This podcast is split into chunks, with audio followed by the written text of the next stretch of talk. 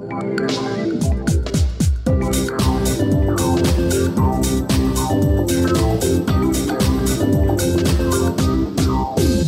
caldo benvenuto a tutti, state ascoltando Dente Avvelenato, il podcast videoludico. Io sono Luca e con me, come sempre, c'è il 50% di Dente Avvelenato più esperto di Pokémon, ghicocche e mosse di stato, l'alena Pokémon Federico. Troppo, troppo gentile Luca. Devo dire che in effetti col tempo sono diventato un po' più esperto io, però guarda, una cosa che mi ha segnato per sempre è stata una nostra battaglia in Pokémon Oro Argento dove tu mi avevi fatto proprio il culo, ma tipo un 6 a 0 e quello forse mi ha spronato a dar meglio.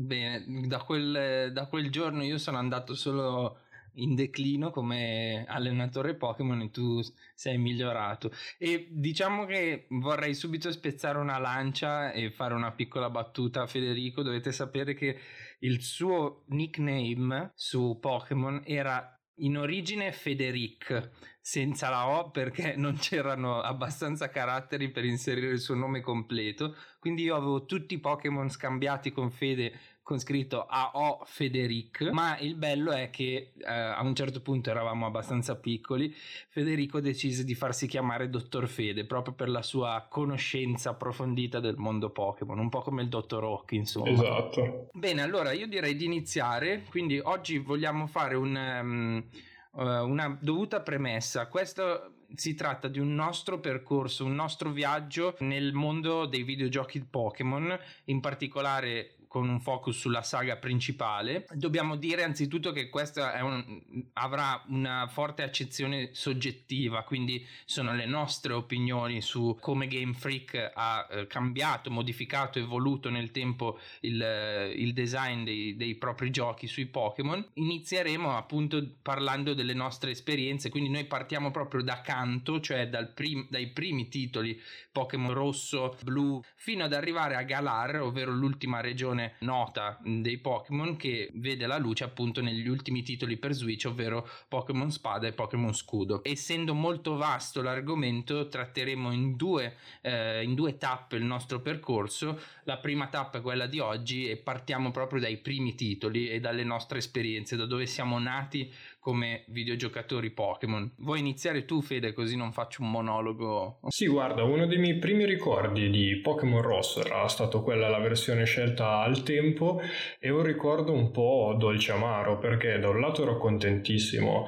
passione di Pokémon arrivava già comunque dal cartone animato, però purtroppo quando è arrivato in Italia, essendo io il 94, non sapevo ancora leggere, ma vedendo il cartone io non pensavo che ehm, fosse necessario saper leggere, io immaginavo di avere il mio bel Pikachu e, di, e proprio magari con un comando vocale va a sapere l'ingenuità dei bambini e riuscire a impartire gli, gli ordini. Invece purtroppo mi sono ritrovato a vedere questo gioco a vedere, a vedere mio fratello che ci giocava e insomma ero un po' deluso diciamo. Eh, anch'io sono partito da rosso, da rosso, mi viene da dire rosso fuoco, ma in realtà è semplicemente rosso. Ricordo, tra l'altro, invece io ho dei bei ricordi perché ero già capace di leggere, quindi ho potuto apprezzare fin da subito il gioco. Ma quello che mm, diciamo ricordo di più è il fatto che sono stato uno dei primi ad averlo, quindi sia in classe che ricordo all'oratorio avevo portato un, un giorno appunto il mio Game Boy Fat tra l'altro trovato su una corriera. Giocavo con un Game Boy abbandonato e trovato. E ricordo appunto tutti gli altri bambini intorno a me mentre guardavano questa novità del gioco Pokémon che era veramente una cosa fuori dal mondo ricordo perché c'era come hai detto tu questa trasposizione dal, dalla televisione alle ad averlo nelle proprie mani, avere un videogioco su quel cartone animato era davvero una cosa, una cosa importante ma anche un po' fuori dal, dall'ordinario che quindi aveva attirato tutti. Diciamo che Game Freak con questi titoli ha messo, ha messo il piede avanti in, in quello che poi è stato fondamentalmente guardando ai dati di vendita un successo assurdo Stiamo parlando di oltre 300 milioni di copie vendute. Questi dati si riferiscono anche ai titoli eh, non della saga principale, quindi parliamo di Let's Go, ad esempio Let's Go Eevee Pikachu, però appunto viaggiano a dei, a dei, a dei numeri abbastanza importanti. Abbiamo 30 milioni per appunto rosso, blu, 23 milioni per oro argento, 18 per spada e scudo e via andando. Quindi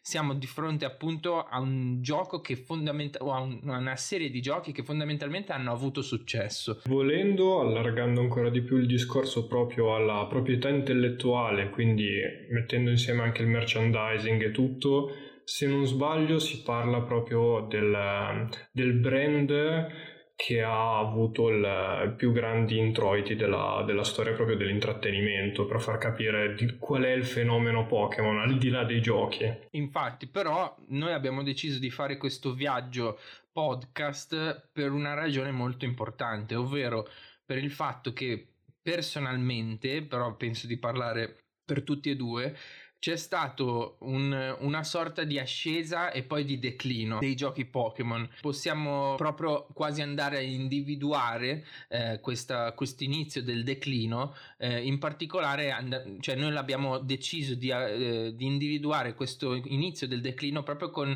eh, anche con la sovrabbondanza dei, dei, dei Pokémon e con, eh, secondo noi con un certo eh, declino anche del design eh, dei nuovi Pokémon introdotti. Ehm, ad esempio m- mi è piaciuta molto questa cosa che mi hai fatto notare tu, la distinzione fra dei vari starter tra creatura e personaggi. Sì, eh, in realtà è un eh, video che poi linkeremo, avevo visto questo video che poi linkeremo nella descrizione del podcast dove faceva eh, notare la distinzione tra ad esempio un Venusaur che a livello proprio di creazione del mondo di gioco è realistico immaginarsi una radura con al suo interno dei Venusaur, dei Bulbasaur, dei Livisaur, proprio come se fosse un ecosistema.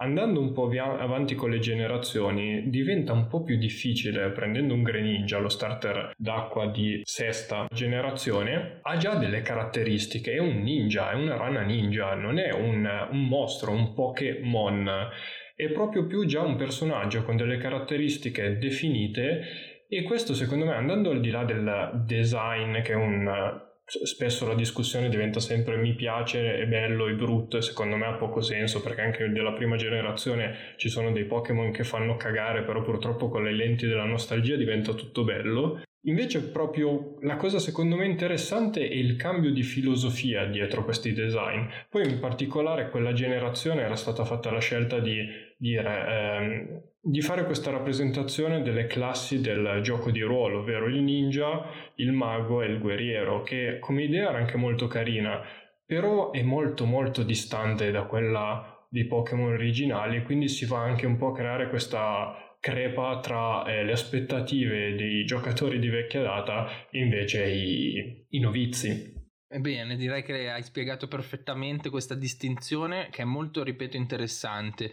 E visto che parliamo di starter, iniziamo anche il nostro viaggio da canto e iniziamo parlando di qual è stato il nostro primo starter, quindi lo starter degli starter. Noi sappiamo che ci sono in, eh, stiamo parlando ovviamente di Pokémon verde, rosso, blu e giallo, sebbene Pokémon verde sia uscito, eh, correggimi se sbaglio, solo in, in, terra nipponica. Esatto. Quindi siamo accanto e gli starter sono tre, come sempre. Abbiamo Charmander, Squirtle e Bulbasaur, sono tra i più classici io devo fare una piccola digressione eh, parlando del fatto che il mio primo starter in assoluto fu Charmander, perché ovviamente c'era Charizard sulla copertina del gioco, quindi volevo eh, a tutti i costi avere quel drago, ma eh, ero piccolo anch'io e diciamo che scegliere Char- Charmander era tirarsi una mazzata sugli Zebedei perché eh, si andava per il Monte Luna, per la prima palestra che era la palestra rocce con un Pokémon di tipo fuoco era un casino. Quindi ricordo che poi sbirciando i miei amici, quasi tutti avevano scelto, scelto Squirtle o Bulbasaur, mi innamorai di Bulbasaur e delle sue foglie lama. Quindi riniziai il gioco da capo, scel- scelsi Bulbasaur e andai appunto poi in maniera più, più semplice ad affrontare le prime battute di gioco. Tu con cosa hai iniziato, Fede? Io allora avevo iniziato con eh, Squirtle, ma più che per scelta personale per andare contro mio fratello che invece anche lui era andato con eh, Charizard, però devo dire anch'io se dovessi scegliere adesso il mio starter preferito di prima generazione è il buon Bulbasaur. E siamo a dir poco fuori dal coro perché Bulbasaur invece è, è bersaglio di tutti i meme, gli scherzi sì, possibili e immaginabili, poverino, che poi non capisco perché, perché poi Bulbasaur a me piace di più di Venusaur, devo essere sincero, però è, l'ho sempre trovato interessante, è un dinosauro, quindi non capisco perché deve, debba essere così bisfrattato. Beh, sfondi una porta aperta e in più io sono particolarmente fan di Ivysaur, trovo che tra le tre sia quella più, un po' più cazzuta. Sì, è la più cazzuta, a me piace di più Bulbasaur perché bilancia cuteness e cazzutaggine, capito, no? è un, un po' una, una, via di mezzo. Comunque andiamo un po' spediti perché sennò qui stiamo tutto il giorno. Di cosa stiamo parlando con il primo, con il primo step del nostro percorso? Stiamo parlando di come Game Freak abbia posto le basi per quelli che poi sono oggi i giochi di Pokémon che conosciamo.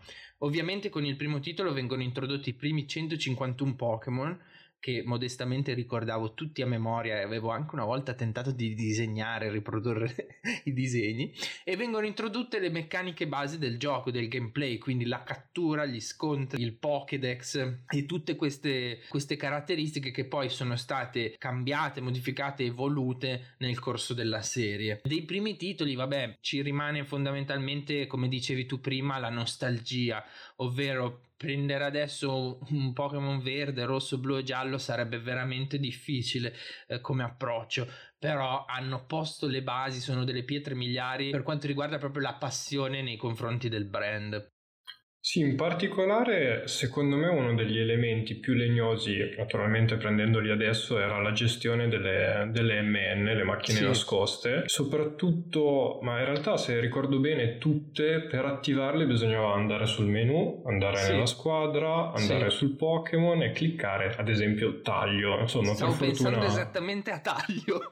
esatto, per fortuna poi hanno capito che se sono davanti a un alberello e clicco A probabilmente lo voglio tagliare fare, che sembra una cavolata però risparmia dei secondi, insomma, quei miglioramenti nell'esperienza che fanno sempre piacere. Esatto, poi quindi andando spediti, che cosa viene introdotto in, in, questo titolo? 15 tipi originali di Pokémon, ad esempio veleno, elettro, stiamo parlando di questa tipologia, e 165 tipi di mosse, quindi siamo ancora nell'ordine dell'approcciabile per quanto mi riguarda, nel senso che abbiamo un numero abbastanza contenuto di tipi e di tipi di mosse. C'è da far notare che ovviamente questo titolo, eh, non avendolo online, essendo il primo titolo, era molto squilibrato per quanto riguarda appunto gli scontri fra i Pokémon, però diciamo che all'epoca non è che ce ne fregasse così tanto, cioè il no, bello era spaccarsi di Pokémon e io ricordo veramente con grande trasporto il giorno in cui per la prima volta ho connesso il mio Game Boy a quello di un mio amico e abbiamo fatto degli,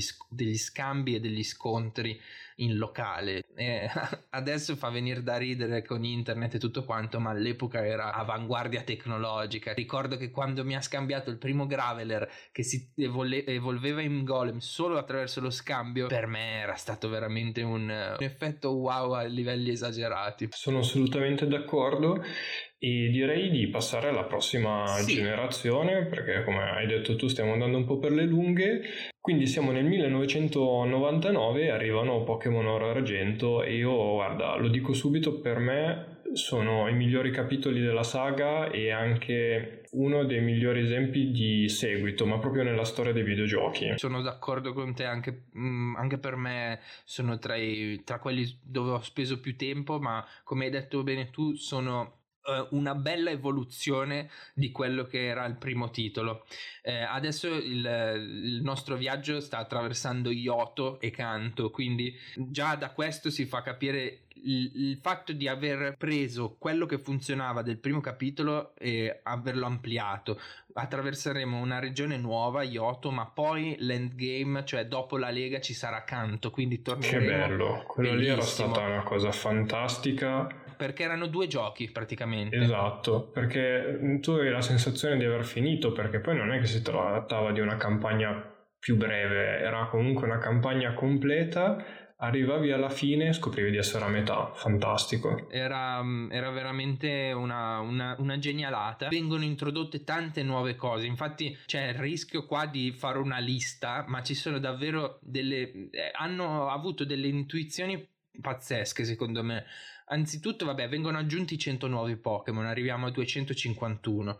La cosa figa che veramente il giocatore percepiva e vedeva era l'introduzione del, del, dei ritmi circadiani del, del ciclo giorno-notte e anche del ciclo settimana. Quindi c'era un giorno c'era una notte c'era un giorno in termini proprio di lunedì martedì mercoledì eh, introduceva proprio un, un trascorrere del tempo che veniva percepito dal giocatore anche per dei cambi evidenti. Quando era notte scendeva al buio le casette si illuminavano era comunque una cosa nuova, figa al, all'epoca. Invece a livello settimanale, se ricordo bene, quello era scandito anche dai programmi radio che avvenivano in solo alcuni giorni, che era un'idea molto molto carina. Esatto, poi vengono introdotti i sessi dei Pokémon e quindi l'accoppiamento nella pensione Pokémon quindi ci sono le uova, i baby Pokémon, cioè ci sono un sacco di eh, veramente di introduzioni, vengono anche effettuati dei bilanciamenti, parlavamo che nei primi capitoli erano abbastanza sbilanciati,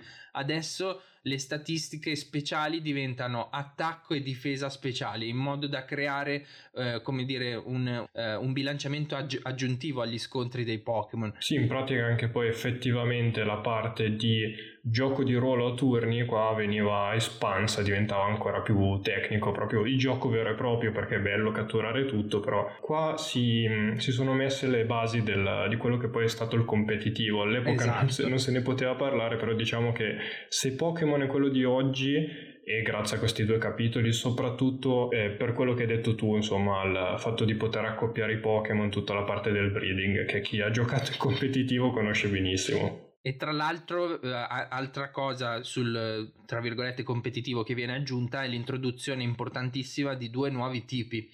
Eh, poi ci è voluto tanto tempo prima che venisse introdotto un altro tipo di Pokémon. In questa generazione vengono introdotti tipi acciaio e buio, che secondo me sono tra i più fighi, che vanno anche a eh, di nuovo a bilanciare il competitivo.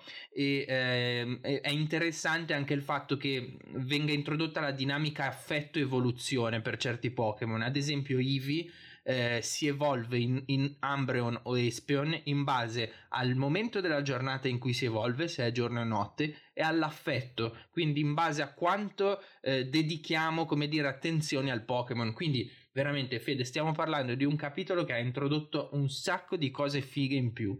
Sì, guarda, parlando poi di cose fighe, di evoluzioni legate all'affetto, introduzione del tipo buio, l'hai già citato Umbreon, che è proprio la sintesi di tutte queste cose, sì. un Pokémon dal design molto semplice ma molto elegante non so, è uno dei miei Pokémon preferiti, quindi volevo un attimo citarlo brevemente. Ma anche per me, io ricordo con trasporto il momento in cui il mio Eevee si è eh, evoluto in Umbreon e ricordo che poi è entrato subito a far parte della mia squadra e picchiava tosto, quindi... Io invece mi ricordo la delusione, visto che probabilmente tu essendo più grande riuscivi a giocare anche un po' più tardi, io naturalmente giocavo soltanto di giorno e quindi Eevee mi era diventato un Espion. Bello, eh però non quanto l'altro. Ma poi adesso, se non sbaglio, Ambreon picchiava Espion perché era buio su psico, giusto? Corretto, corretto. Eh, quindi eh, che cazzo fai evolvere Espion a fare?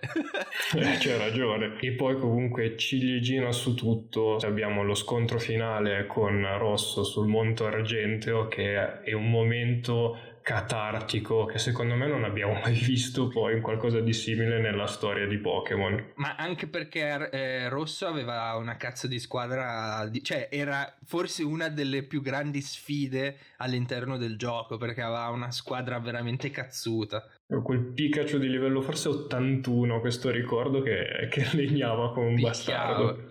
Mentre eh, il, il, terzo passo del nostro cammino all'interno di questi, di questi giochi eh, passa appunto per Oen, per la regione di Oen, eh, regione dove è ambientata la, la terza generazione dei Pokémon. Stiamo parlando dei titoli Rubino, Zaffiro, Smeraldo. Allora, parto dicendo che questi titoli per me non sono i più belli perché come dicevamo prima i migliori per noi sono eh, oro, argento e cristallo però questi secondo me hanno avuto un impatto notevole perché hanno proprio cambiato eh, il modo di, di, vedere i Pokémon. Anzitutto passiamo a una nuova macchina perché stiamo giocando, siamo passati dal giocare su un Game Boy o Game Boy Color a un Game Boy Advance.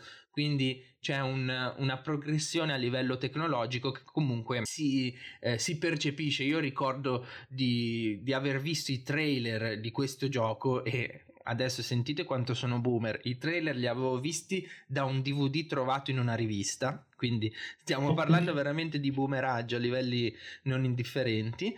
E ricordo che mi ero stupito da, da, davanti alla grafica di questo Pokémon Rubino. E, e, ricordo anche, Fede, che ci abbiamo giocato tanto perché tu addirittura avevi tutti e due, Rubino e Zaffiro. Io invece avevo Rubino e Smeraldo.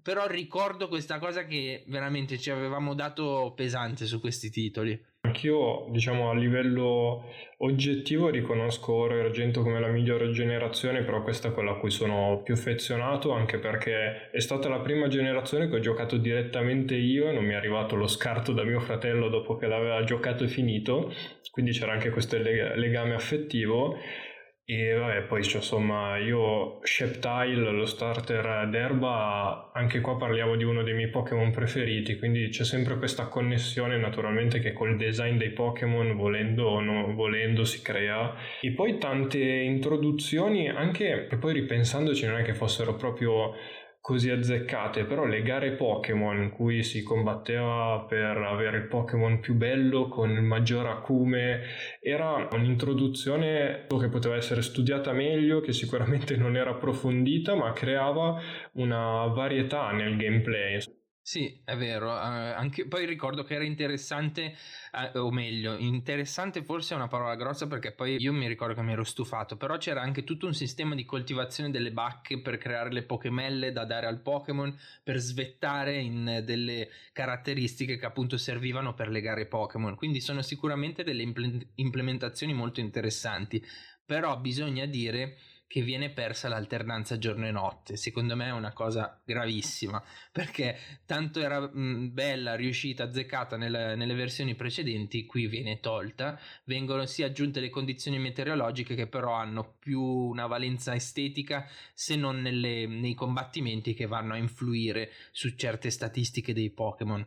Sempre per quanto riguarda i combattimenti vengono anche introdotte le lotte 2 contro 2 che han, hanno notevolmente influito sul competitivo perché ci sono il doppio delle cose da tenere a mente da calcolare e vengono implementate la natura e l'abilità dei Pokémon che anche qui sono per i breeder sono delle cose ormai comuni ma all'epoca erano, erano nuove quindi venivano, venivano accettate appunto di buon grado da noi videogiocatori dell'epoca. Possiamo dire che se in oro sono state gettate le basi per la creazione del competitivo in questa generazione abbiamo la sua consacrazione sì. perché poi effettivamente il circuito competitivo ufficiale si gioca in 2 contro 2. Sì, esatto, sono d'accordo. Io vorrei met- mm, dire un'ultima cosa su questi titoli, eh, la base segreta, Fede, ti ricordi? Era fantastica questa introduzione che ti permetteva di creare questo rifugio e poi potevi andare ad arredarlo. Era interessante perché a livello di single player ti creavi appunto il tuo angolo segreto di paradiso, ma poi quando andavi a interagire con gli altri giocatori, automaticamente le basi segrete si scambiavano, quindi andando nel posto dove ad esempio Luca aveva creato la sua base segreta, io potevo entrare, visitarla, ma anche sfidare la sua squadra. Ed era davvero bella questa cosa perché poi l'avevo scoperta dopo un po', ma ti scambiava anche le basi segrete che il tuo amico aveva già in memoria. Quindi poi mi trovavo delle basi segrete di persone che non conoscevo. Era, era proprio bello, era, be- mi viene da dire bellino perché era tutto ordinato no? nella base segreta. Poi questa cosa di andare a visitare quella dell'altra non è facile da spiegare, ma all'epoca era una, una cosa fantastica, cioè il fatto che io vedevo mio cugino una volta alla settimana d'estate, ma poi per il resto della settimana io potevo andare a trovarlo virtualmente nella sua base segreta nel mio gioco, era veramente una, una genialata. Era stata, se vuoi, una delle prime introduzioni di multiplayer asincrono, volendo. Esatto, che ti piace tanto dirlo, vero? Asincrono. Tantissimo. Mentre eh, direi di procedere con eh, la, il quarto e ultimo passo per, la, per il nostro viaggio di oggi, per la parte 1 del nostro viaggio da Canto a Galar e siamo nella quarta generazione che parte nel 2006 e termi- termina nel 2010, eh, ovvero Pokémon Diamante, Perla, Platino, Earth Gold e Soul Silver. Allora, qui io devo dire che ho giocato solo Earth Gold, quindi sì, andremo più a fare delle domande a dottor Fede per, eh, perché ci, ci, spieghi meglio che cosa avviene in questa nuova regione il cui nome è Sinno. Eh, io ho solo da, da, citare che Sinno ha una mitologia molto più approfondita e ti farei quindi la prima domanda su questo, che, come l'hai vissuta questa, questa novità? Sì, devo dire che già con la terza generazione c'era stato questo cambio di focus sui leggendari, sui loro effetti, sulla costruzione proprio del mondo di gioco. Naturalmente se Kyogre e Groudon avevano costruito la Terra, qua con Dialga e Palkia andiamo addirittura a prendere due divinità che vanno a controllare spazio e tempo, quindi andiamo su qualcosa di molto più alto ed era molto molto interessante perché poi c'era una città con una, con una libreria, tu potevi andare a leggere i vari manoscritti all'interno del gioco e andavi proprio anche alle origini delle prime interazioni tra Pokémon e umani, insomma un aspetto di world building che poi si è andato anche un po' a perdere.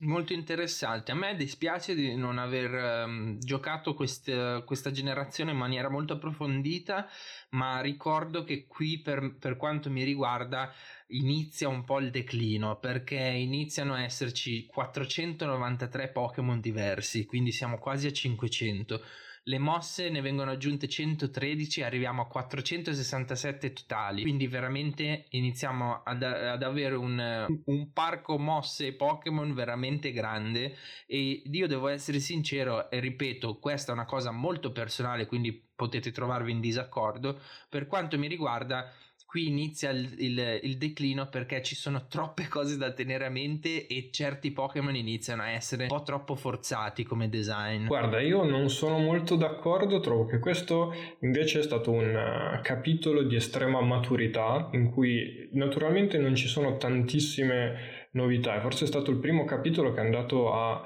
rimanere su certi standard, però non parlerei già di declino, perché comunque quella, questa introduzione di nuove mosse era anche dovuta al fatto che c'è una nuova distinzione tra mosse fisiche e speciali. Prima si andava in base al tipo di mossa, ad esempio eh, lotta era fisico e fuoco era speciale, qua invece andiamo a suddividere, non so, fuoco pugno è una mossa fisica e lanciafiamme è una mossa speciale ha naturalmente, torniamo sempre al solito discorso, degli effetti sul competitivo, ma anche in realtà poi sulla, sul gioco base.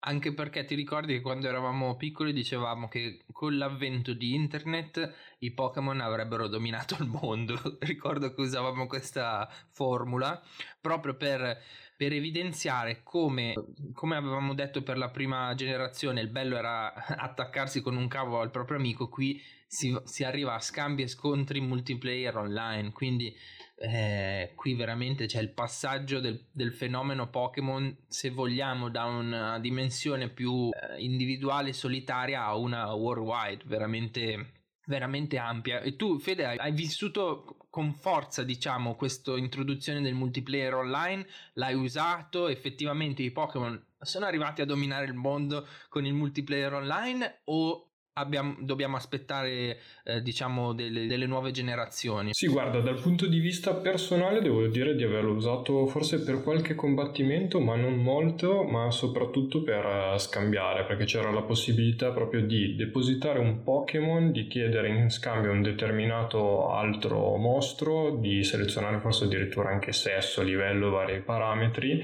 e automaticamente se qualcuno aveva una, una creatura da, dalle caratteristiche corrispondenti corrispondenti effettuava in automatico lo scambio. Quindi, quindi non lo so se effettivamente hanno conquistato il mondo, però probabilmente il fenomeno Pokémon è diventato quello che è attualmente grazie all'online e grazie al competitivo che è una parte che non tutti conoscono, ma che quando conosci perdi del gran ore di, di sonno perché è un, qualcosa che ti risucchia al suo interno ed è un tunnel da cui è difficile uscire. Io sono uscito e sono contento, devo dire, da un certo punto di vista. Però sei uscito anche perché spada e scudo ti hanno aiutato a uscire, ma di questo parleremo nella prossima puntata perché questa è la fine della parte 1 e niente, preparatevi perché nella parte 2 inizieremo a picchiare un po' più forte, qui ci sono stati grandi lodi eh, come dire appunto su, su, queste quattro generazioni che eh, per quanto mi riguarda nell'ultima sono un po' ha iniziato il declino invece Fede um, non è d'accordo con me per lui il declino forse inizierà dopo, però ci, ci, rimandiamo alla prossima puntata. Quindi io vorrei ringraziare anzitutto il mio compagno di viaggio da canto a Galar Fede. E io ringrazio sempre te, è sempre un piacere. E ringrazio tutti i nostri ascoltatori, ci rivediamo settimana prossima con la parte 2. Ciao ragazzi!